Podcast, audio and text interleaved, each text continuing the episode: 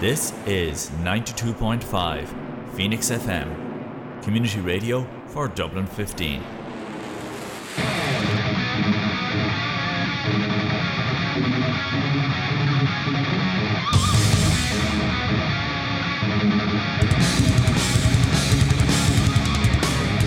Alright, guys, it is Tuesday here on Phoenix 92.5 FM. Welcome to WrestleView.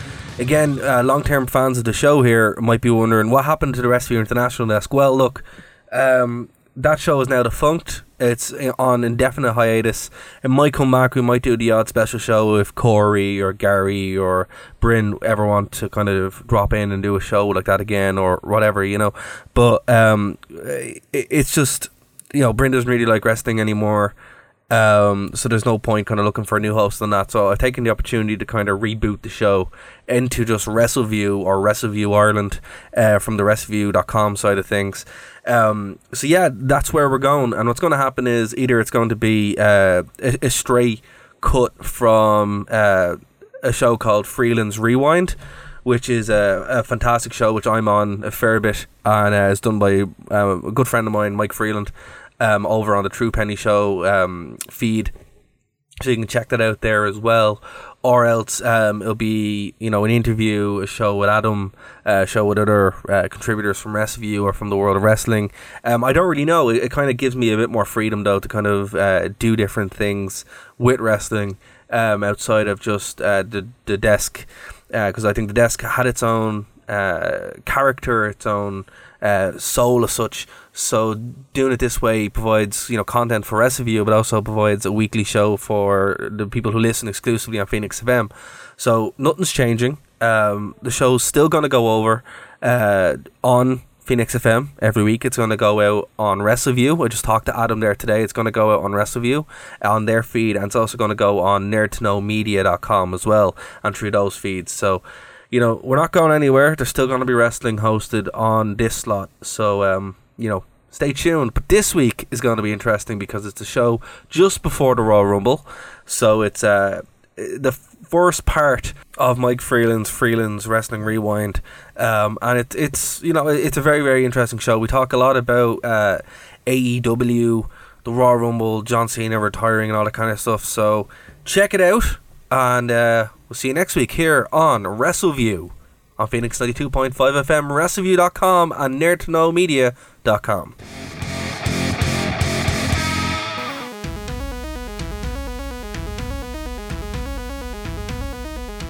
Welcome to another episode of the Freeland Wrestling Rewind. My name is Mike Freeland. I am your host and tour guide.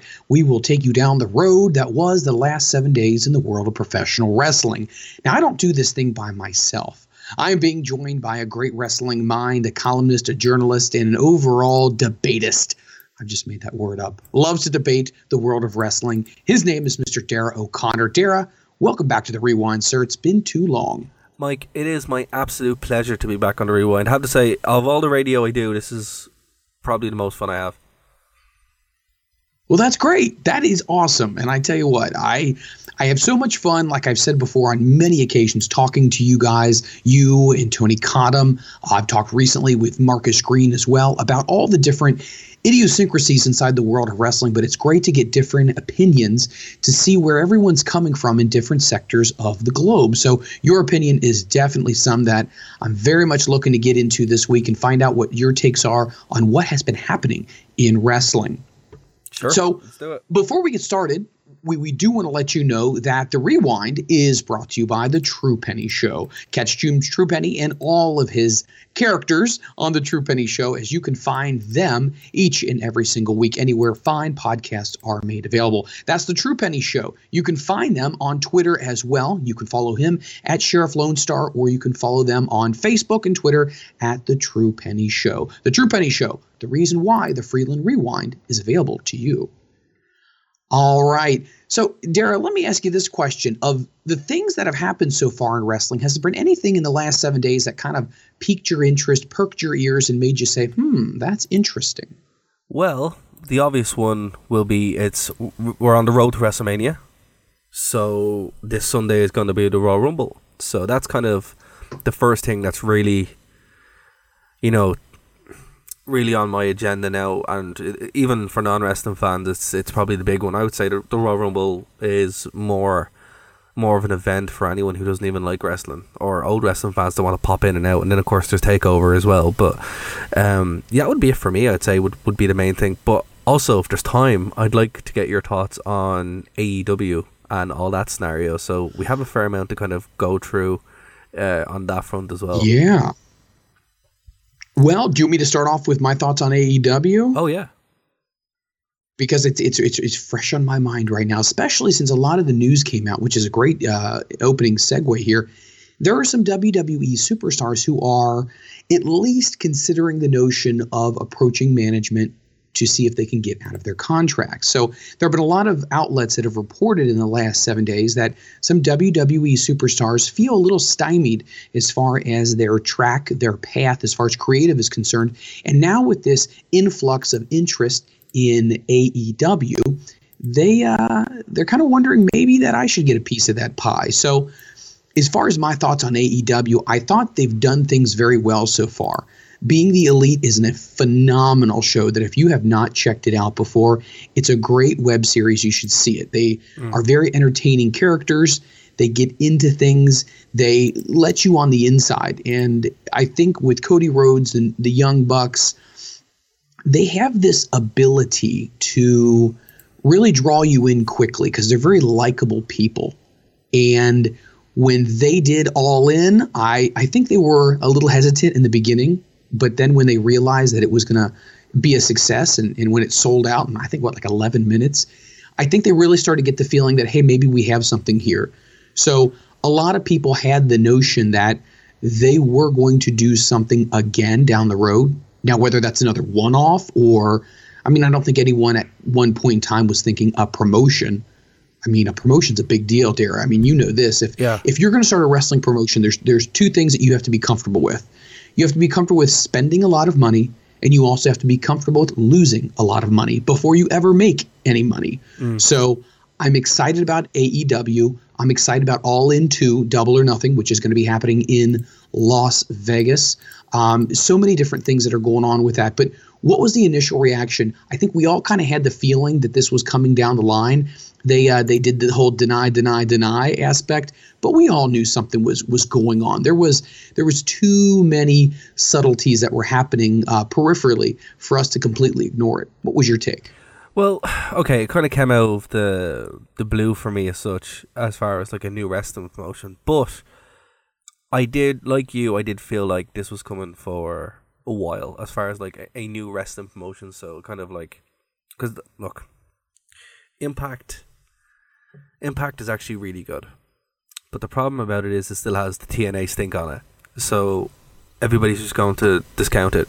The best thing TNA could do is sell up and buy AEW, to be honest with you. Or, you know, buy some stock in there and close up shop because they're going no matter what they call themselves, they're going to have that problem. But AEW, I think, is the best chance that we have for some kind of real competition to the WWE in the sense that the owners are Pakistani millionaires. Um, they own a boatload of things. Like they own some uh, team in the NFL. They own Fulham of the English Premier League. There's money there. All right, so that's already a good start. So you know, like like um, like during the Monday Night Wars with billionaire Ted, you know, there's there's billion there's there's the billionaire Khans. You know, by the way, if that becomes a thing, you know, I, I want to check. Uh, but yeah, so that's that's already a good start. So there's money there, and these guys are smart. They own sports teams. They know how it runs. So you know, the, it's not just going to be complete oil money or you know, like it was with Dixie Carter. Uh, they've started off this well, bringing in uh, the the elite and the Bucks. Um, fantastic, you know, great grab. Then you know, kind of building it out. So you know, uh, Chris Jericho, obviously, huge signing for them. Uh, really kind of brought a lot of focus on it. That's when I found out about it. You have Cody, uh, Kaz, and Daniels, PAC. You know, they've built a nice little roster here. Now the question then becomes, right, where do we go from here? There's no TV show yet, but there probably will be soon. If not, they can do a streaming thing. It's not a big deal. where it becomes really interesting is with WWE's reaction to it. So this is something they can't ignore. This isn't a backwater thing. This is they're really trying to make a play for it. Um, and I would say if they get a TV deal, then we're in business. Double or Nothing will probably be the same as All In. It will you know be a great show and it'll garner a lot of business. But you know, as a convention, that's what I thought would have been a better thing to have like a yearly convention.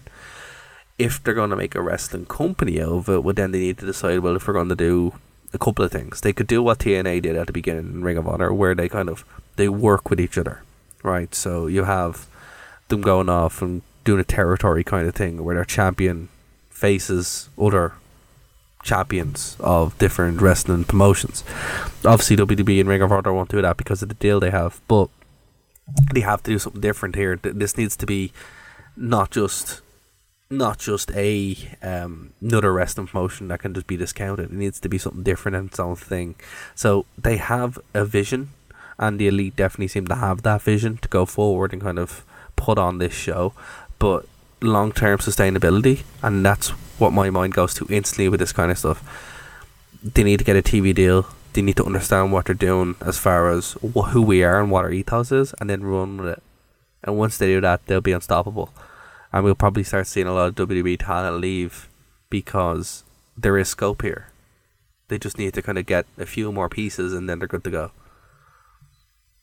Well, let me ask you the question on this one, and you touch on some really, really good points that are, are worth sinking our teeth in here too. So, the first thing is sustainability. And you're you're 100% on par with this right here. Sustainability means you just don't want to be the flavor of the month. You don't want to be a concept that sounds really exciting you know? It's like that uh, that you know oh this new product's coming out. Oh this is great. But then you hmm. realize the product is basically just the same thing as every other product. So you want to make sure that you you are unique that you have something to offer your audience and your patrons that is something that's going to interest them something where there is a current void if you try to be like an Impact or you try to be like a Ring of Honor or you try to be like a WWE, you're not going to succeed because right now they are good at what they do. So why are you going to necessarily want to mimic what they do? Plus, think about it from this perspective. I mean, when it comes to wrestling, how many wrestling promotions have we seen and we've not even heard of around the country and around the world that have tried really hard to get things going and it just fell to pieces? So you got to have a great concept, but you're right. You also have to have that outlet, that TV outlet where people can tune in and see you. If it requires weekly pay-per-views or you know something to that nature, you might lose some of that that steam and that momentum. It needs to be easy access. It needs to be something that's on a good good network where you're going to get enough eyeballs and it has to have something that's compelling. Mm. And when you mix all of that together, I think that's when you really start to have something here. Now, I don't think that they would have even gone down this road if they hadn't explored all of those options. You know, they seem like they're pretty pretty smart guys and they have a, a good group of people around them. So I think they've done all of their due diligence already. So but let me ask you this. Do you think that it's a foregone conclusion that they will immediately within the first and when I say immediately, I mean maybe in the first three years, jump to being number two? Or do you think, Dara, that it's going to take more time to surpass some of the other companies like a Ring of Honor, such as an Impact Wrestling? Or do you think, no, I don't see the problem right now with them jumping right to number two? Number Your thoughts? T- number two in the US and, uh, and Europe? Correct. Number two in the United States. Okay. Because, you know, it, it is relative. Like, the number two in the world now is New Japan. You know, it's just, that's the way it is. That's correct. But, right but the thing about it is, it's like that's a good question, Mike. And I would say that like it depends, right? It really does depend on a couple of things. The first thing being, well, are they going to make the same mistakes as Impact? Right? Are they going to make the same mistakes as TNA? Where they started off with a great bang, they they had a really good, clear vision of where they're going, and it was moderately sustainable. Particularly when they went on the spike, you know, there's no reason why that shouldn't have just exploded. And then over in Europe, they were pretty much like the number, almost the number one, because they were actually easier to see than WWE. It was free, and they they drew huge, you know, and that's something that a lot of people forget. At one point, TNA was actually more popular to wrestling fans than WWE in in the UK and Ireland. It's crazy. but true. Particularly, you know, when they were really before the you know what hit the fan. So I would say the first thing is kind of keep that on track, right? So if they can build that up, let's just say that's the first year. They establish themselves as this brand that you have to see. So they start doing the we call it the NXT approach, where they're this white hot product that you must see. That it is different and has like young guys, fantastic matches, um, good concepts and good stories, right? So if they can absolutely, out, if they can out NXT NXT, that's a good start, and they probably can, right? Let's be real. The next thing that they need to do is eyeballs, right? How do we get many of them? TV is obviously a big one, but not only TV. We live in a world of streaming. Get onto a streaming platform. Get onto a Netflix. Get onto Hulu. Get on, you know, whatever these kind of things are. Partner up and get onto one of those things. Get onto the biggest one that you can, so people can just sit there, hit a button, bam, there you go The problem that's happening nowadays with the streaming services is, particularly in America, it hasn't really hit Ireland or the UK yet, but it probably will eventually. Is that piracy is on the increase because of all the different streaming services now.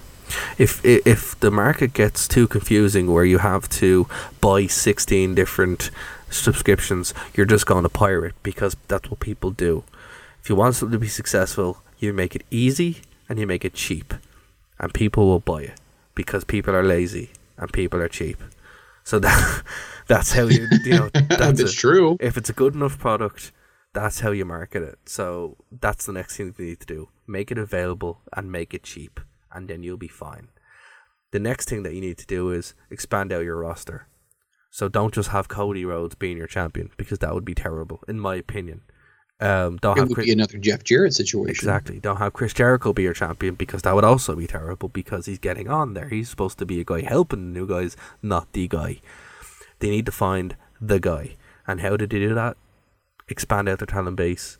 You know, start doing the groundwork. Go around the world. Be a global company. Don't just be an American company. Look in America. Look in America, obviously. Look in Canada look in Europe, look in Asia, look in the Middle East, look in Australia, anywhere you can, start building your talent base out. Then focus on the women. They have three women right now, one of which is Brandi Rhodes, so she doesn't count. Build out women division. You know, that's something that TNA had that people loved. It's something that NXT and even WWE now have focused on and realized that there is a market for it. And then maybe put something different. You know, one of the things that was on TNA obviously was the X Division you know, um, the matches that they had there, kind of see what you can do there. That's year two, right? Year three, then let's go for it. Let's see what we have.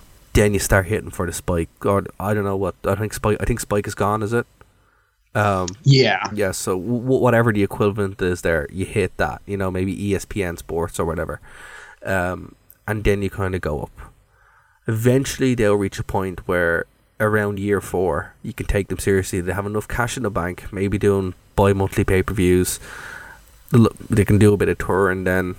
And then once you have that, you can go to the bigger networks. But you can't jump at this. You can't just start competing on Monday nights with the with because that's stupid. Um, you know, that's stupid in general. But once they follow a plan like that, that's well thought out and after and scales up, then they'll be fine. The problem here is scalability with every business. You have a great idea, cool. You have a niche market, cool. How do we scale it up? How do we make it bigger? How do we make it kind of grow with the company? Because what happens even in business in general is companies grow too fast and then it collapses. So they need to make sure that they grow with their audience but not away from their audience. So keep your core focus in mind and your product as what you are and then grow to that. Don't just try change as soon as someone comes in. And that's what I'm really glad to see about these owners. Because these owners, yeah, okay, look, Fulham isn't the best football uh, team in the English Premier League. It's not. Uh, I don't know about the Jacksonville uh, Jaguars, but you know the fact that the own teams already, and he's ranked as 64th in Forbes' uh, 400 richest Americans, and the 20, the 270 wealthiest person in the world. There is money there. All right. Oh, very much so. Yeah, so there's money there. However, eventually, eventually money runs out. So they need to use what they have here smart, and also uh, smartly, and also in a in a creative way that allows them to push forward. So look, I wish them all the best. They follow a plan similar to that, and I think they will. Um, there's money there to grow, but they have to make sure that they don't just become like imp- like TNA is the warning sign here. Pretty much do the opposite of everything from TNA from about 2007, and you'd be grand. you know, if you, the history repeats itself and people don't follow it. You know, uh, I've often said that TNA is WCW on fast forward, and it kind of is. You know, um, but yeah, man, like if they if they follow something similar to that, they'll be fine, and then we can have that real conversation about being number two. Right now, though, they have a lot of potential, but potential and reality are different things. Yeah, I mean, I think you're right about that. There's so many things that when you look at it, like, oh, this has the abilities to become great. Now, how many times have we said this before? You know, this could be awesome, and then there's always that phrase that's that follows that. Well, if it's done the right way. And I think that that even goes with something like this. Guys, I'm not saying don't get excited. I'm not saying don't be over the moon about something like this because you have every right to be excited as a wrestling fan for something like this to happen. Keep in mind, this hasn't happened for what, 20 years? Because the last company that really launched after um, WCW went out of business was Impact Wrestling. Mm. So think about it from this perspective. Be excited, but don't have such high expectations that if they're not reached, it's a complete letdown. This is going to take time you know, as great as the Young Bucks are, as great as All In One was, and I have no doubt whatsoever that All In Two is going to be great. Just don't have unrealistic expectations.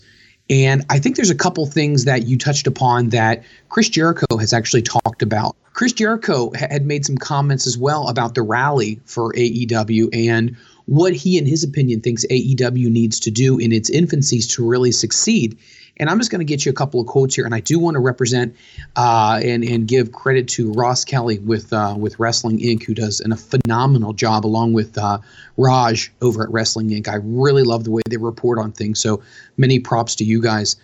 So as previously reported on Talk is Jericho, Jericho talked about signing with AEW and also confirmed that he will not be appearing at the upcoming WWE event that everyone seems to want to link him to. Now, this is what his comment was. I knew it would be something that would make a lot of heads turn, Jericho said, referring to signing with AEW. No more WWE. I still got a lot of people asking if I'm going to be in the Royal Rumble. No, I will not be in the Royal Rumble as a surprise entrant. I would anyway I wouldn't be anyway. I've already done that. So when it comes to something like this, you know, there was a lot of talk about Chris Jericho and where he would go after he dropped the title um, at Wrestle Kingdom. We all were wondering, well, where's he going to show up next? What's going to happen? But it seems like Jericho right now, and I hate to use the phrase that at the twilight of his career, but it is. Well, I mean, let's be honest. I think he's kind of segueing himself into other ventures as well. And what I mean by that is maybe of a businessman or maybe of a backstage guy, maybe a producer, maybe one a, a version of a Triple H, if you will, working with the Bucks and this new promotion. Do you see Jericho being that type of guy at some point in time, being with an AEW, but still being maybe like a figurehead within the company because of all of his experience? I don't know, man. Like Jericho banned me on Twitter because I criticized his band. So I remember that. I wrote like I wrote a bad review of, of a bad album, and he banned me on Twitter. So if he's going to be a businessman, he needs to learn to grow a thicker skin. Um, so I don't know. Maybe like Triple H doesn't ban you, and you can say whatever you want about him. Um, he just doesn't care. Uh, I don't know. Like maybe. Like I think he'd be a great trainer. I think he, he would be a great producer in WWE. Um, but to be the the mastermind of a wrestling company, uh, maybe. Like that's all I can say. Like it's it's a great move for him, and I'm glad to see like Impact offered him like a boatload of cash, and he said no. Well, um, I was going to get into that as well after this. Yeah, um, you know, a lot of people were wondering if he would make a stint or make an appearance with Impact because of his relationship with Impact, with um, you know Don Callis and Scott D'Amore, what would happen there, but yeah. obviously that that didn't happen. But well, when we talk about him maybe being somebody who could be like a showrunner or somebody who kind of steers the ship, did you ever think Triple H would be the guy? Did was there a point in time when you thought, man, I really see this guy becoming the next backstage guy who really has, you know, the the reins of the promotion? Because could Jericho kind of slide into that same category that Triple H did? Sorry, Mike. I just want to just want to stop you there. Uh, Triple H, who's Triple H? The game, you know. this is true. This is true. For for new listeners, I'm the biggest Triple H mark in the history of the world, so uh, I'm biased on this. But uh, yeah, man, Triple H is great. You know, he should never not have a title. Like the fact he doesn't have a title now is bad. You know. I was just about to say, it's it's the Dara O'Connor. Triple H should have a belt no matter what. Yeah, exactly. No matter what, like he just appears and there should just be a belt. So, yeah, like one of the one of the one of the biggest highlights for me as a wrestling fan is when he you know won the rumble and had the belt. I was like, this is amazing. Like, what more do you need? Like, you know. Um. So yeah, no, like I always thought that Triple H, you know, would be would be good at that role because he was a wrestling fan. You know, at the end of the day, you have to love wrestling to run a wrestling company correctly, or at least to you know make it interesting for the rest of us because that's one thing that you see with um with the WWE. You know, when it's good, it's good. When it's bad, it's bad. And you can always tell. Well, was this run by somebody who actually likes wrestling or somebody who wants to make a TV show? Right. You know, and that's the Kevin Dunn argument. You know, where it's like, well, he doesn't really like wrestling. He wants to make a TV show. You know, and whether that's good or bad is up to the fans um, themselves. But Jericho, he's one of the best of all time, right? Uh, in the ring pretty good singer. Uh, band's okay, um, but as a business, you're not burying him. You're being very fair with that. I've that's al- a very fair assessment. I've always been fair with him. Like that's that's the thing, but it just is what it is. But you know, as far as like an outside businessman, we look at his outside projects. They all kind of fail. Um, you know, like when he was a game show host and an actor and all this kind of stuff, it failed. But going back to wrestling, I think he does have a lot to give. I just I just don't see it yet. Now, would I like to be wrong? Yes. I was surprised that he didn't go to TNA just to be like, hey, you know, here's my, you know, here's my four months as the world champion of TNA or Impact Wrestling, sorry, um, because that's what I thought he would have done, and then maybe went to AW uh, to AEW because, you know, it's just what you expect. But look, he's with a, a good bunch of good bunch of lads, as we'd say in Ireland. You know, Cody and the Bucks they put on a fantastic show. Um, and it has the ability to grow out. Now, what I would say is, if Jericho walks out on the first week of whatever television, pay per view, stream, whatever, and wins the world title, oh, we have a problem. if Cody, you know, if it's like six months of Cody and Jericho, we have a huge problem. Um, so let's just wait and see. You know, the difference is Triple H can carry a belt forever, Jericho can't. Right. You know. Like, there's no sledgehammer with Chris Jericho. He just has a sparkly shirt, so it's like okay. well, I mean, you, you bring up a good point here. I mean, it, it's one of those situations where you do have to be a wrestling fan. I think Triple H has definitely expressed that. I think it also doesn't hurt that he's married into the family, that he's probably been privy to more conversations about the business, booking, all of those kinds of very important aspects that go beyond just performing in the ring. So I think he has he has learned through osmosis, you know, just by being around the family itself, the dinner table, the Christmases, the Thanksgivings, all that kind of stuff. Now, do I think Chris could evolve into something like that? Absolutely. Now, if if we say, okay, he's not going to be the guy, there's been so much talk and speculation and rumor, you know, who's going to be the mastermind behind all of this? You know, we originally thought that it might be something like a Jim Ross, which kind of leads me to my next point here. A lot of people thought Jim was going to be announced as, you know, either one of the minds behind it, one of the cre- um, creative people behind it. Jim Ross went on his podcast and he re- recently made a couple of comments. He said, you know, what a wrestling promotion always needs to succeed talent and TV.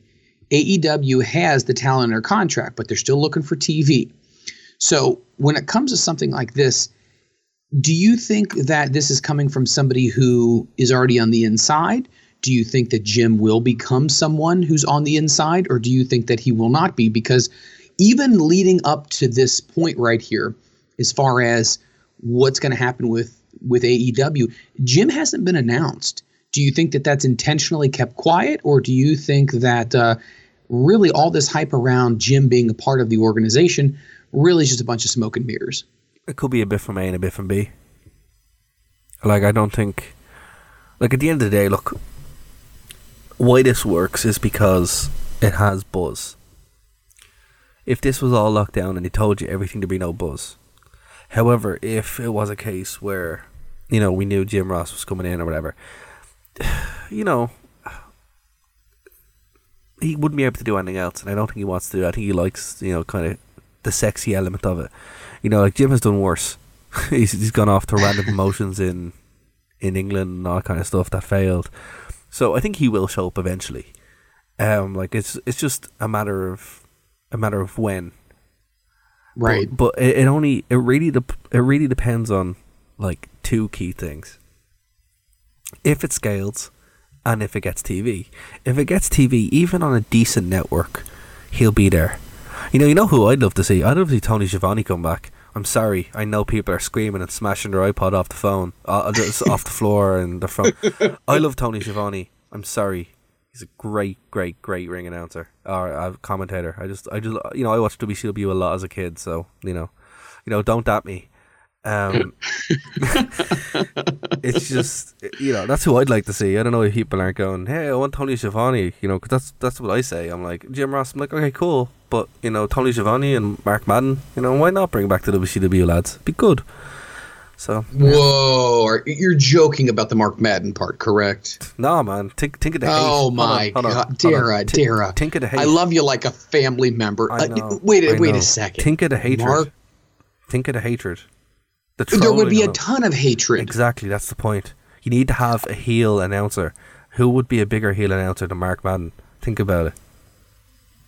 I mean, I- I feel like Mark Madden, and for anyone who's a Mark Madden fan, don't take this too personal, but I feel like he was a wannabe Bobby Heenan He was. in a lot of ways. Yeah.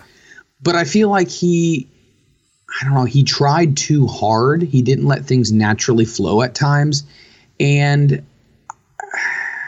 you know, just like Dolph Ziggler comes across as, and we're going to talk about Dolph also in the show, but how Dolph always came across as that Shawn Michaels ripoff. I mean, let's be honest, he really, really pushed it really far with the attire, the boots, the moves, all that stuff. He pushed it so I far. really feel like that's what he pushed it so Mark far. was. Yeah, well, you know, you're right on all accounts, and with Ziggler, we'll talk about him when he gets to it. But he pushed it so far that he literally was just, you know, Shawn Michaels. He is just Shawn Michaels now. But with Mark Madden, it's like you know, obviously, you know, I'm, I'm half joking, but to have that kind of heel announcer there, you need. it. Well, look, again, you can you can go back as far as you can go. Like my ideal commentary team would be um Schiavone, um, what's it? The brain was it the professor in TNA? What was his name? Mike Tenay. Mike Tenay, of course. Mike Tenay and uh, Jim Ross. You know, even have a rotating team where they can go in, but they have these great names who are able to call matches and tell and tell stories and able to build up some kind of buzz within the promotion and with, with, like from a TV perspective. Even Matt Striker is a good uh, a, good play by play guy, but you got to be careful. You know, you need to have somebody who can actually roil people up, um, because that's that's what WWE don't have. They have bland, more bland, and then female bland, and it's like, okay, this is just awful. You know, so Well, it, it, it's it's funny you mentioned that as far as as the announcing crew goes. What were your thoughts in being a big TNA guy, an Impact Wrestling guy? One of my favorite announcers of all time, of all time, was uh, Don West. yeah, Loved yeah. Don, Don West. Don West was great. Don West was great. Actually, you know what? Who who would be a great grab? Tenay and Don West. Honestly, oh like, my gosh! like- I mean, Uh, dude, listen, Wow. listen to me, right? If if you you if anyone who hasn't heard the the classic TNA announce team, buy I- would say this to anybody. Buy the the pay per views from two thousand five to two thousand seven. You'll have a good time. Also, I'm in if I'm in like I'm in Hard Justice two thousand seven, um, randomly. Um, but yeah, it, and then you have Don West and Tenay on commentary, and it's just so good. It's so good. Um, I know, like, yeah, Don West was a bit. he his hard sell is legendary, but it's still good, you know. You're you're right when you say that you you do need the voices that can tell the story. You do need to have people who can take you through, you know, the progression of of the storyline itself to to grab you, to captivate you. And I don't know if you would agree with this or not, but I think this is definitely something that's at least happened to me. The two guys who are in the feud really didn't do a whole lot for me. I wasn't really that excited but the fact that the announcers believed in it so much, the fact that they really just poured their heart into telling the story, and then they would get in their own side debates about things, and then sometimes they would bicker at each other about it. It seemed like the storytelling about the feud was more interesting than the feud was itself because the people were so engaging and i think that's what you're trying to get at here is you need those people who are going to take maybe guys who aren't household names maybe guys who are still on the up and incoming list, and you need to somehow build them up so the audience says, "Wow, these announcers believe in them. You know, maybe we should as well." It's one of those things that I think if you get the right announce team, it helps. Hmm.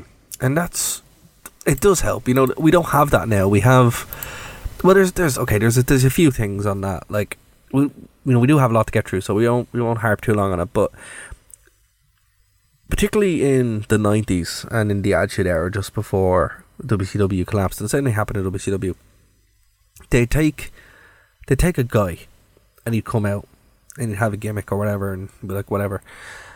But the announcers would do something different. One, he'd have a gimmick, right?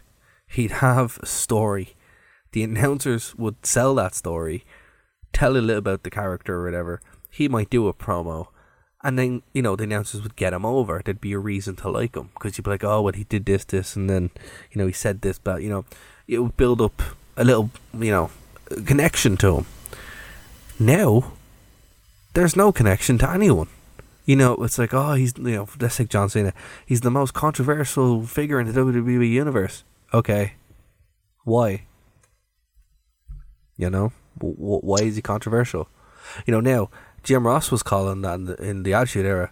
Oh, you know, fans hate him because he's he's you know against what wrestling fans want. You know, he has everything hand to him. You know, no one believes. It. You know, all this kind of stuff. You know, they would actually literally tell you why you're supposed to hate this guy, why you're supposed to like this guy, and then they'd also use the the heel and face uh, element as well inside the commentary booth. So you'd have King, who would be, you know, obviously up for the heels. Then you have Jim Ross, who'd be like, "Oh, how dare you can think that blah blah,", blah.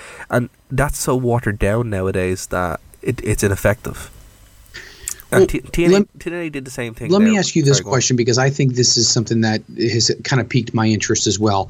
You know, I know the women's movement is is definitely happening in mm. the world of wrestling as far as the promotions are concerned, and and they're really realizing now that the women talent are just as equal, if not in some ways superior than the men as far as being a performer. And and you'll never hear me argue that because there are very talented women out there who are performing, and there's many more that haven't been discovered yet. So uh, but but here's the thing that I really kind of struggle with, and, and Darren, maybe you can kind of shed some light on this. Sure.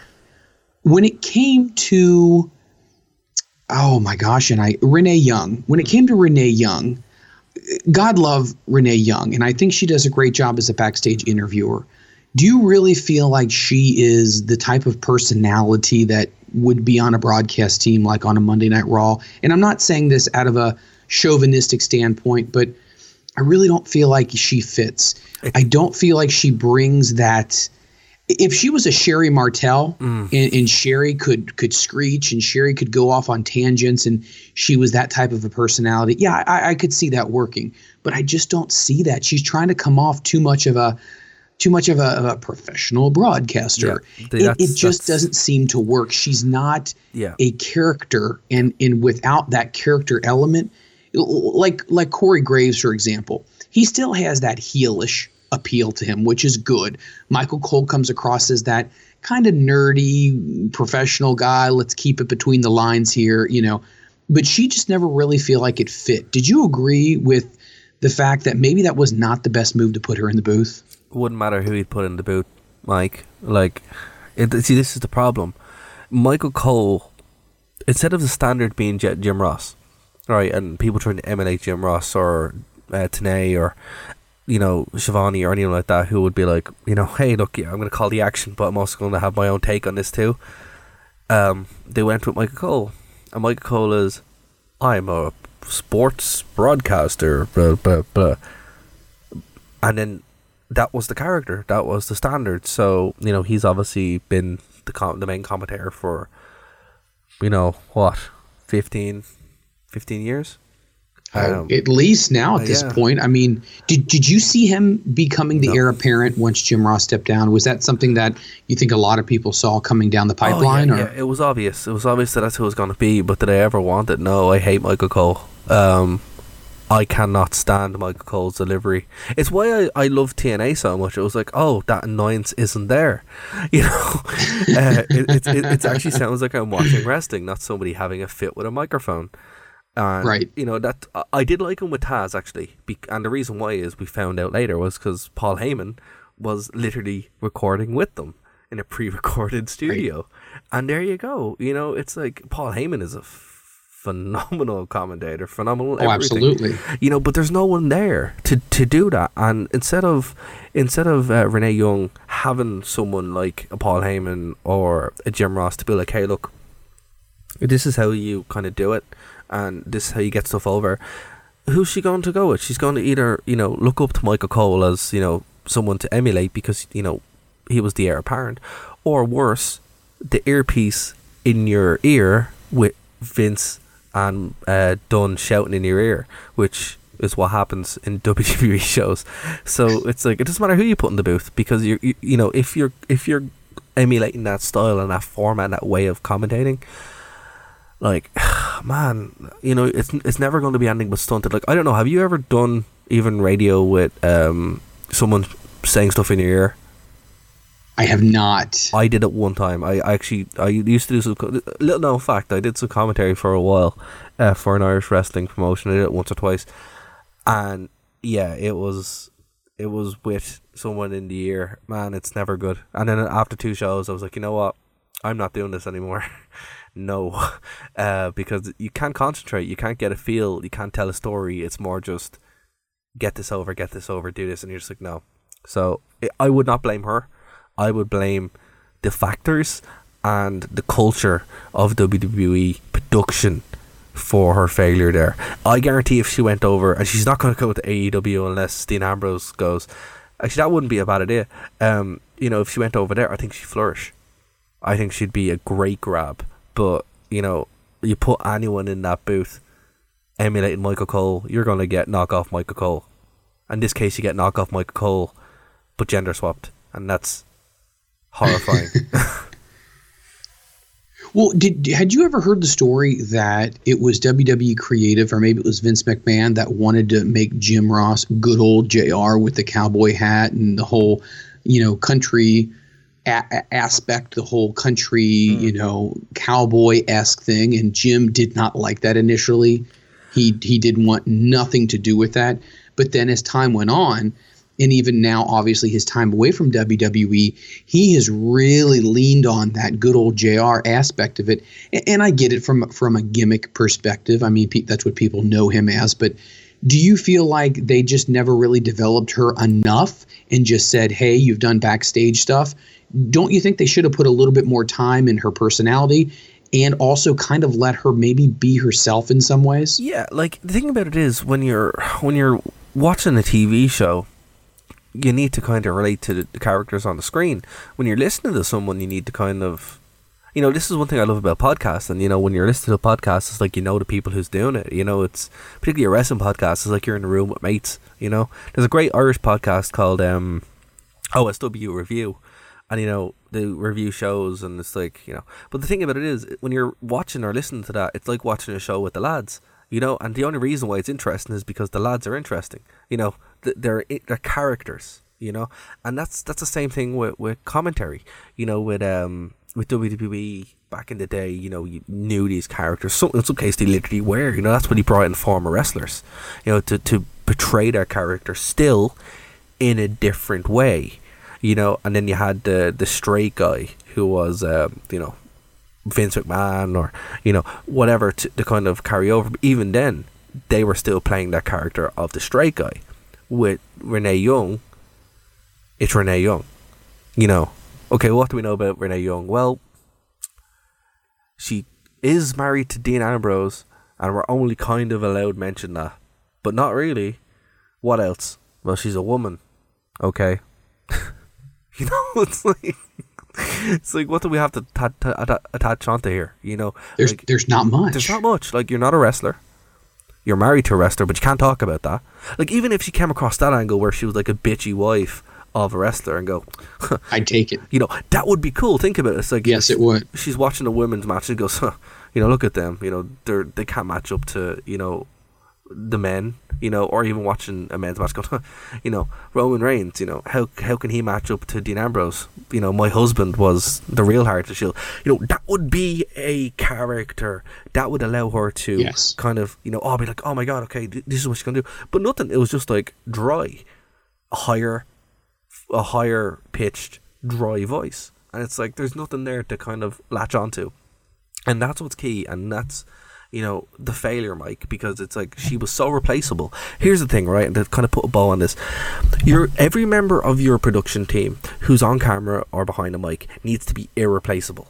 As far yeah. as you can't imagine the show without them. Think about it. The Attitude Era without without Mike. Hold on, here we go. Right, the Attitude Era without uh, Jim Ross when Mick Foley won the belt, and Michael Cole's calling it, it is garbage, absolute garbage. You know, compared to if Jim Ross had it, he would have sold that like, you know, like, like he would have sold it like anything, you know, like he did when, you know, Austin won, or you know, when Vince was revealed as the higher power, or something like this. You know, who's selling it is important and you know you need to be irreplaceable. They can't imagine the show without you. And there's nobody on the on on the commentary team or doing commentary right now who has that in any promotion because they're all kind of the same. Do you think in a lot of ways the the commentary uh, position has really kind of taken maybe a step backwards? And what i mean by that is you know back in the day when you would have you know the Gordon Solies who would really really you know put his heart and soul into it. And you had a lot of commentators like the Jim Rosses like the Tony Schiavones that were such a big integral part of the show. Do you feel like in some ways at least from the perspective of WWE they don't want anyone else to overshine with the talent that's what's being seen on camera that's why they just want more of a mouthpiece to deliver the information, but yet not necessarily get over like some of the guys like the Bobbies and the Jessies and the Vinces and the Gorillas, because those guys were over just as much as the talent on the roster was. Would you agree? Yeah, hundred percent. I think that's it in a nutshell. Like that's I think that's that's the that's the, the key crux. That's the difference. You know, like at the end of the day, you should be more tuning in to be entertained by the commentators as much as the product. Because look, the Attitude Era didn't have good wrestling a lot of the time, had interesting stories. But you know, when you're watching a hardcore match and the lads were just battering each other for twenty minutes, it was entertaining because Jr. and King were ripping it, ripping the piss out of it. You know, and it was funny. So there's none of that now. It's more just like you know, dry match, dry story, no story, no characters, no nothing so there's nothing to attach onto. With the result that WWE is borderline unwatchable most weeks. You know, even as an experiment for everyone listening at home, throw up the Royal Rumble in your preparation. I know a lot of people do this. I do it as well, where you watch past Rumbles. The watchability gets worse and worse and worse as it goes on because the commentary team aren't selling the match. They're not selling the performers in I the agree. ring.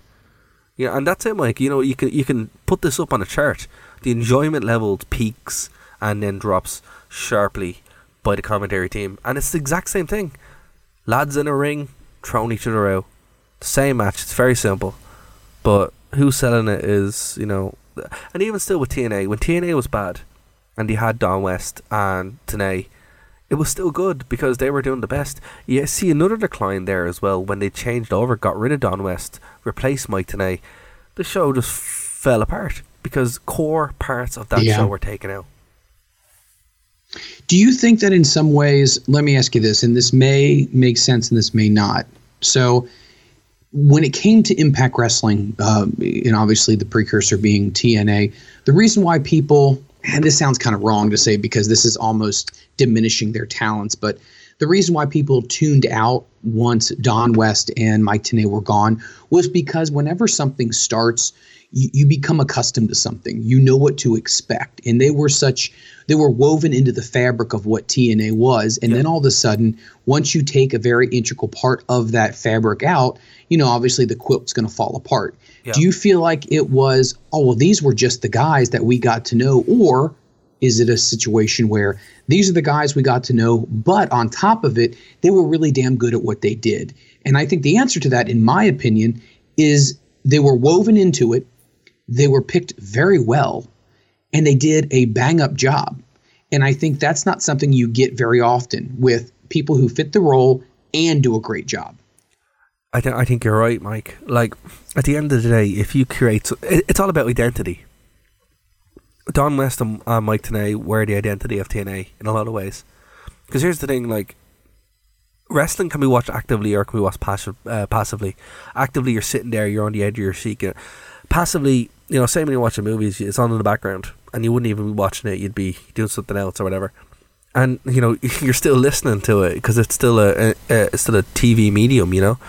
Um, and if you're if you're receiving a product like that, when they change an element, it kind of it's different, you know. It and that can be good and it can be bad. You know, that's why with Raw SmackDown were very very different. Um, you know, and even when they still try to do it, where you have different commentary teams, it's a different presentation. It's done that way to feel different. So when you take out something that is integral to the perceived brand of a company and change it for no reason, particularly for something inferior like Taz without without Paul Heyman, um, it becomes bad. It poisons it. And we saw this very, very early on.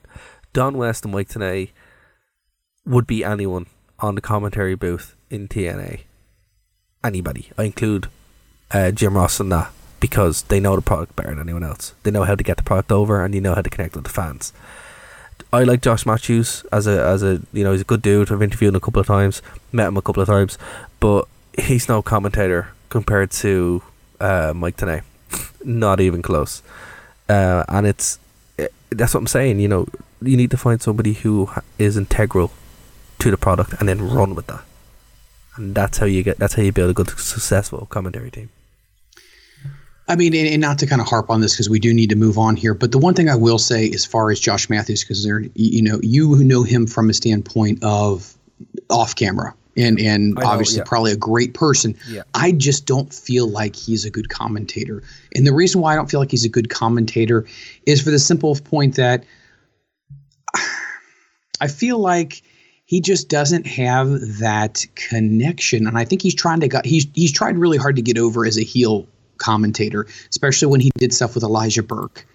But it it just didn't feel natural. It didn't feel natural. And when it doesn't feel natural and it feels like it's contrived or orchestrated backstage, I think you have a hard time selling that to your audience. And I think that's the biggest thing that it's been tough for him has been being authentic in what he does. Yeah. But and, and the last thing I'll, I'll throw out here really, really quickly is the commentating team. You mentioned this one before on SmackDown. Yeah. Todd Phillips, Corey Graves, David Otunga, Byron Saxton. Okay, what? Yeah. David Otunga. No offense to David Otunga. I, I, I he's married to Jennifer Hudson. Um, very nice guy. Uh, doesn't really have any energy. His energy level is very low. Um, Tom Phillips okay, maybe maybe he could do like a a radio show in, in Boulder, Colorado. He's not interesting. Corey Graves, a little bit more, absolutely. But Michael Cole, no, he, he's a knockoff. So they got some serious problems when it comes to really telling stories with the people that they've decided to fill those positions with. It's all up to them. It's you know it, it's like what we say with everything else. Going back to what we even talked about with um, AWE, sorry A- AEW um, it's one of those kind of things where unless there is a mandate to change, it's not going to change. And that's just the way it is. All right, moving on here. There's a lot of interesting things that are going on here when it comes to AEW. It seems to be kind of the common thread here in this episode, and WWE is that, that there have been a couple of uh, performers who have been in the news recently about, you know, are they going to stick with WWE? Are they not? And the aforementioned uh, wrestler that we had mentioned earlier, um, Dolph Ziggler, he has not been on television for quite a while since he lost a match on Monday Night Raw. And rumor has it that the WWE has offered him a backstage agent role. Now, or, or agent or a producer, you know, one of the two are you surprised by this because he's really talented as far as his in-ring abilities do you think WWE is just kind of saying we're kind of done with this and yeah. we'll either give you this backstage or you're more than welcome to explore other avenues? Yeah. I'm a little surprised at this because from a talent perspective, he's really good at what he does. Man, he's always been really good at what he does. He just wasn't the guy. It's like Daniel Bryan. Daniel Bryan, great, great talent, wasn't the guy. That's just it. That's just it. You know, it's like it sucks, but WWE do this. They they have talent. They have no idea how to do it, and they leave. They go somewhere else and become huge. You know, I thought they were going to do AJ Styles. They didn't because you know AJ is just AJ. he just anywhere he goes is incredible. But look at Christian Cage.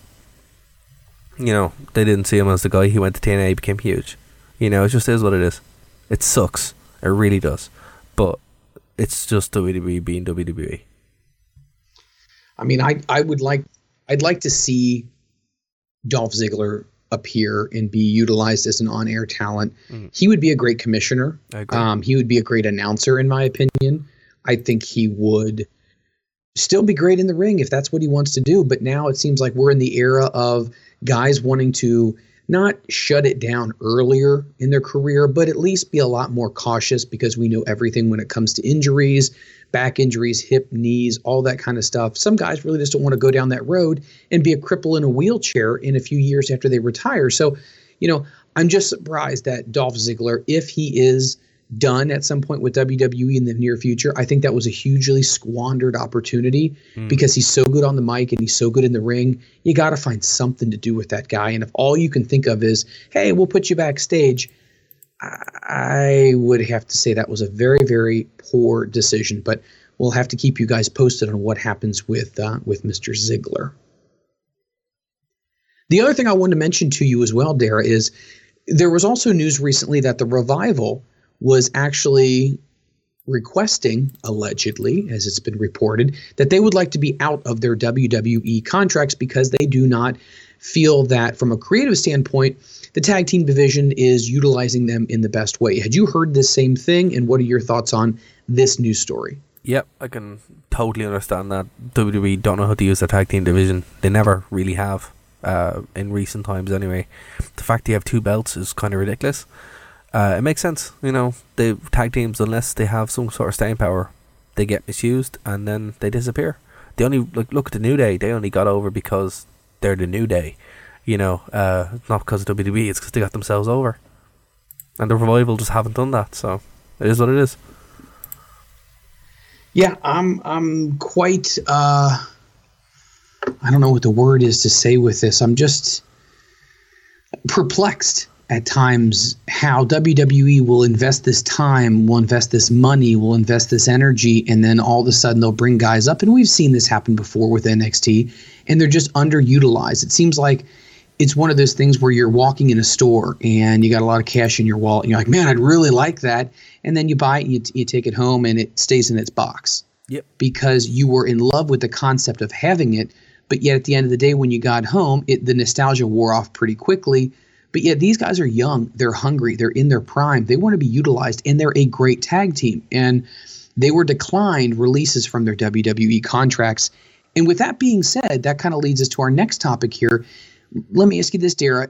Do you feel like with AEW and the buzz around the indies being as hot as it is right now, people being able to basically book themselves, you know, kind of pick which path they want to take, take time off if they're injured or beat up and not have to worry about asking for permission. Do you think that anyone who's currently under contract with WWE, they're going to not let them out because I think there might be a level of fear that they may go somewhere else and be better utilized. Would you agree with that? Potentially. But if WWE is taking that approach, That's bad because then you have a bunch of guys working and you don't want to work and they start working to get fired. You know, that's what can happen. Working no, it makes sense. Working to get fired, and you know, then we have a bad product. You know, employees at the end of the day have to be kept happy, and working for a company that you don't want to work and can't leave, that's ridiculous. It's gonna be it's gonna be interesting here, guys, because you know a lot of people said we never see the Monday Night Wars again, and maybe not per se Monday Night Wars, but I think there could be a uh, a, a big battle that is ensuing between wrestlers but, and promoters. I think that's what the next big war is going to be is hey, you know what? I would like a contract that has an opt-out clause. Yep. And I know that that's one thing that they did offer the Bucks when they made the big push for them to sign with WWE recently would be an opt-out clause after I believe it was 6 months. But do you think that more wrestlers may look into that being put into their contract, meaning, hey, look, I'll take a little less money, but after a certain point in time, I do have the ability to opt out? I would say so. But Mike, the thing about this is this is all the WWE's fault. They did this themselves. You know, all of this, this this whole environment, um, you know, WWE beat their competition. They won the Monday Night Wars. They they overcame everything else.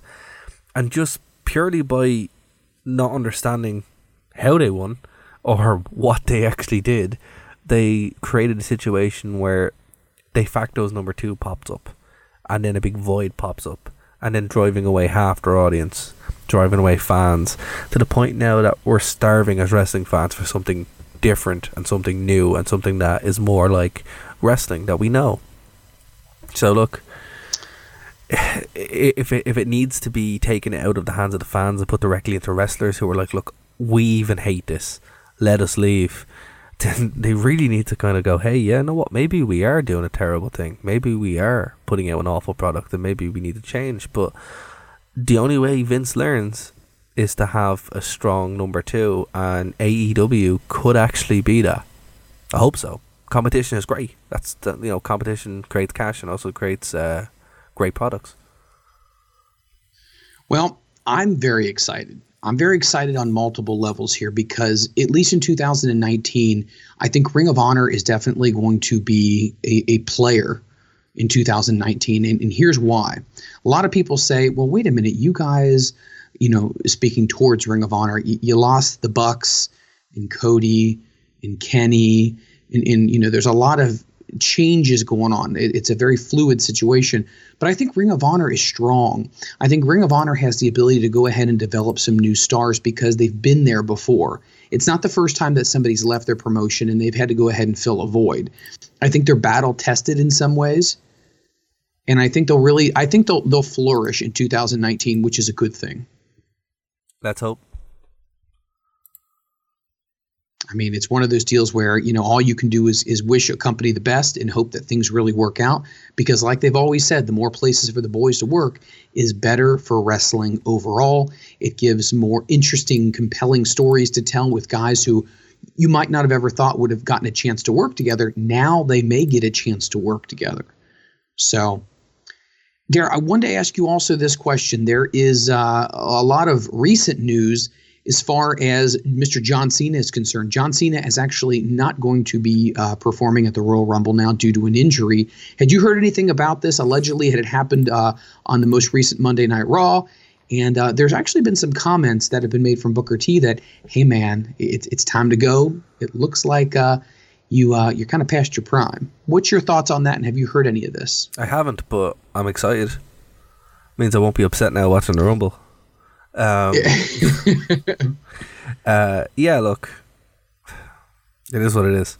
You know, Cena is a good actor. He's a nice guy. Um, probably one of the worst things that ever happened to wrestling ever. Um, so yeah, the sooner he leaves, the better. So, bye. You know, that's just the way I, I think we're not getting any hurt feelings or or any farewells from Mr. Dara O'Connor when it comes to the uh, the leaving of John Cena once that that moment does come in WWE. By the way, speaking of the uh, John Cena, the hair itself. Have you seen the hair? Have you seen the hairstyle? I think that's got to do with his role in Bumblebee, wasn't it? I think it was, but did you notice uh, they call it the baloney patch in the back of your head, like when you uh, when you start to lose your hair in a certain spot, like a bald spot? That was definitely uh, pronounced, and uh, people on social media definitely, you know, noticed that very much. It was uh, readily available for fodder for a lot of jokes. Had you seen that as well? No, I haven't. To be honest with you, if I see John Cena's face outside of a movie, I get really upset. So oh, maybe, maybe this is a good thing you have not seen it then. no, I just like because I just I'm like no, this man has, ruined the twenties of like my twenties as a wrestling fan. So I'm like no, no, I haven't. I don't. I don't keep Well, up yeah, with John John- Cena. I'm more just like just keep making movies. You're actually not that bad of an actor. you know. Yeah, he's definitely done a, a really good job. Um, my wife and I went and saw Blockers, and we Oh, thought dude, that was that movie- really, really funny. and he, so good. he does He's- comedy well. Yeah, he's so good. I actually really enjoyed that movie. It was super good. Like I'd say, I enjoyed that movie more than I ever have in any of his matches ever. He missed. He missed the boat. the thing about. John, the thing about John Cena in his matches are, I feel like in a lot of ways, and I guess this can fall into the category of just about any wrestler. They have their repertoire of what they do. John Cena definitely fits in that category of an 80s wrestler, meaning there's about four or five things that he definitely does. I, I just, it, it's hard to get in to the corner of John Cena unless he's going against somebody that the audience hates even more than they hate him, which doesn't happen very often. or if he's in the ring with someone way better than him. John, the thing that upset me about John Cena, two things. One, he never had a character, ever. The man never had a character. Right? He just it made no sense. Like it's just the the cognitive dissonance of being a John Cena fan is too much for me.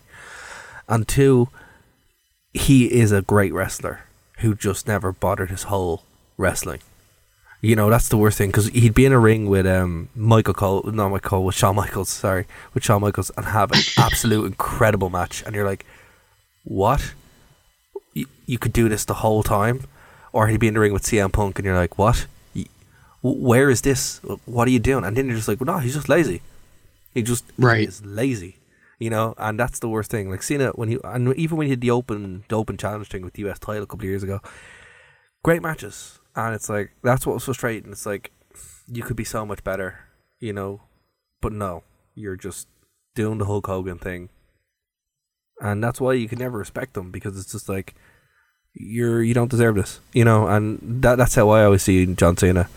And think about it, look the amount of people that stopped watching WWE because John Cena was literally, and I hate to use this, so forgive me, rammed down our throats, which he was. Um, it's just ridiculous, you know. Like I don't understand the Roman Reigns hate because you know Roman Reigns actually tried. You know, Cena just never tried. It. it's one of those things where it, it really depends on you know creative and backstage can only do so much and it really needs to be put on the performer themselves to take the ball the rest of the way and cross the goal line and when you don't see that when all you see is you know it's it's more so of a byproduct of what was already created backstage and then you're just a continuation of that but you're not really adding a whole lot of yourself into it hmm. I I can see where people wouldn't necessarily get on board with that I think Roman has tried to be more of himself, and I think backstage has really kind of stymied that. Where I think it's the opposite with John Cena.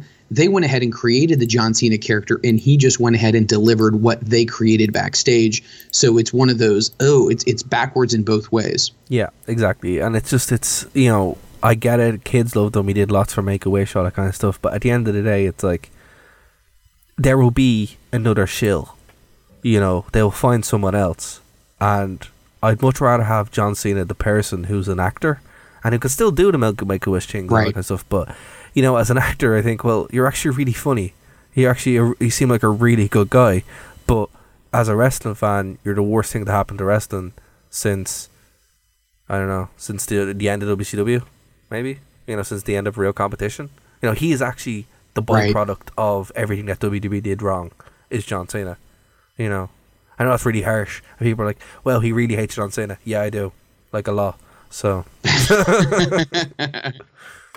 but only only as a wrestler though, not as a as Right. a, not, Not as, as a person, not as not a, as a- not as or an actor. No, Um, before we kind of put a bow tie on this episode, obviously we're heading into the uh, the Royal Rumble itself, one of the biggest events in the uh, in the winter. Um, what are some of your initial thoughts on the buildup of the pay per view itself? Are you excited about it? Is there anything that you're looking forward to? What are your thoughts? Uh, it kind of came under the radar for me because it was, you know, I, there's nothing that was kind of pulling me in, and then I was like, oh, the Royal Rumble soon, so let's kind of let's see what's happening. So uh, I looked at the card and kind of caught up um, to what's going on, and yeah, like TLC was not good. So I just kind of was like, no, I'm checked out over, over Christmas. So I kind of came back to it. But I was surprised to see that Finn Balor is challenging Brock Lesnar for the belt. Um, I saw, yes. I saw during the week that the Demon is not going to be showing up at the Rumble, which is a bad decision, Finn. That is a bad decision. You're too boring to not have the Demon. You know, I just you know that that's that's the truth. I'm a huge Finn Balor fan. Um, I think he's great, but he's very very boring without the Demon. He needs to be the demon. And I think that's a bad move. It also shows that he's losing at the Royal Rumble to Brock Lesnar. So take that to the bank. Um, Becky um, is going to get Asuka. Super excited. I think Becky's awesome. And not just because she's Irish, but it's because she's lovely and she's great. And I love Becky. Um, so I'm glad to see that she's actually getting a match with Asuka. I think it's great to see that Asuka is champion again. I'm very excited about that. Ronda, yeah, um, with Sasha Banks, yeah, you know, it is what it is. Uh, and as far as the Rumble itself, hmm, yeah, you know, I love the Royal Rumble. Um, I think it's a great match. I'll be interested to see who the surprise entrants are. It's definitely not going to be Chris Jericho, or it could be. It could just be Swerve the whole time. Um, but you know, I, I, don't know. I think they should have fun with the surprise entrance this year. You know, instead of just you know wheeling out the normal people they have. Um, I don't know. I don't even know who they could wheel out because they usually wheel out um, Rey Mysterio, super glue them together, and then they throw him out. But now he's actually on the roster, so I'm like, well, who are they going to have? So they probably bring up a bunch of people from NXT, and you know, it won't be as exciting. But you know, I, I I'm calling it now. They should bring out Vince Russo just for the laugh, just to see what would happen. That's what I'd do. Um, if I, I was booking it. I think. Th- I think they definitely could bring out Jeff Jarrett. I think that oh, could definitely yes. be because Jeff can That's still go. Idea. That's a good idea, actually. That's fantastic. I That's think a great show. Yeah. Jeff would definitely be somebody they can roll out there. Now let's let's hope and pray and let's let's please please hope that it's not Kenny Omega. If I see Kenny Omega come out as a surprise entrant or number 30 or yeah. whatever it may be, yeah. I'm going to vomit. I'm going to vomit on the carpet, and then my wife's going to get mad at me, and then I'm going to have to clean up my own vomit, and I'm going to vomit again because I'm so disgusted with the concept that Kenny Omega would even have the audacity to sign with WWE. But I knew that it's a possibility. I know he's already turned down one contract offer. I get it, totally get it. But uh, if for me and for my taste buds when it comes to wrestling, I definitely do not want to see that. What I will say. Well, is, Dara, we have. One, yes. One second, Mike. Before we wrap up, um, I do have to say that some of the announced wrestlers uh, that have been announced, um, you know, I do say that you know, for anyone who who was wondering if Mr. Golf himself was going to be appearing, he will be. Bobby Lashley is going to be on the Royal Rumble, so we can all watch him. we can all watch him uh, half-ass his way through a match, so he can go back to play golf. So rest easy, rest easy. He's a champion. He loves golf. That's how, that's what he's champion of, Mike. Mr. Golf Champion. I wish there would have been an audio recording of that because I I just I would love to see somebody go so far off topic of what they're supposed to talk about and just go into their own hobbies and interests. Like I would love to have heard that because I think that would have been a great audio interview. Like I people would have, have been like, what? I have an, an audio interview. I'll have to dig it out. Yeah, I, I will. Um, I will find it and I will present it to the audience of the rewind exclusively because you have to hear it. It is it is something that's uh, beyond words, and it will under it will underscore why I have a deep distaste for Bobby Lashley or Mister Golf as he's known. God, I love it. I love it. I love it. I think maybe his best hope would be if they do a remake of Caddyshack and maybe he can be in that. Maybe that would be happy. That would be his crossover from wrestling into the entertainment business and it would involve golf. But uh, do it for free. I'd other say. than that, I think uh, there you go. Guys, that's going to do it for this week of the Freeland Wrestling Rewind. We would like to thank you for taking time to tune into the Rewind. Once again, you can find the Rewind anywhere fine podcasts are made available. That's iTunes, Stitcher, FM Player, anywhere else that fine podcasts are made available. Once again, follow all of the commentators on the Rewind. You can follow me. I am at Mike Freeland. Dara, you want to share your Twitter handle with everyone as well if they would like to continue this conversation with you on social media? Yes, guys, if you want to at me, you can. Um, it's Dara WV, so D A R R A G H. WV is my Twitter handle. If you want to follow me on Twitch, you can. Uh, Nerd Ducks, so Ducks D U X. Um, and of course, Nerd to Know Media is my own website, so that's how you can find me. Excellent. Keep keep up following Dara on social media. He loves to talk all things professional wrestling. So do want to let you guys know that the Freeland Wrestling Rewind has been brought to you by the True Penny Show. Catch James True Penny in his cast of Wrestling Minds as they talk about all things professional wrestling, specifically in Japan. You can find the True Penny Show anywhere fine podcasts are made available as well, just like the aforementioned outlets I had mentioned for the Rewind here. If you'd like to go ahead and follow them on other social media sites, you can follow them on Facebook and Twitter as well. You can follow them at the True Penny Show, or if you would like to talk to the czar himself, the man wearing the professor jacket with the patches and the bubble pipe. He's probably sitting somewhere in his library right now with classical music playing, trying to come up with uh, some interesting element that we've never thought of in wrestling. I feel like he's one of those savants who just uh, he has he has it. And, and maybe James Truepenny should be the one that's going to be running AEW. Who knows? Maybe they've already contacted him. but you can follow him directly on Twitter, and he is at Sheriff Lone Star. Guys, I said it before. I'm going to sound like a broken record. Thank you so much for enjoying and listening to the rewind. Please let us know what your thoughts are on the show itself. You can hit us up on Twitter. Uh, let us know. You can DM both of us as well if you have any questions or comments or things you would like to hear on future rewind episodes. But for Dara O'Connor, my name is Mike Freeland. Enjoy the rest of your week. And once again, thanks for listening to the rewind. Okay, guys, that's going to do it for this edition of WrestleView here on Phoenix 92.5 FM, WrestleView.com, and NerdToKnowMedia.com here on WrestleView.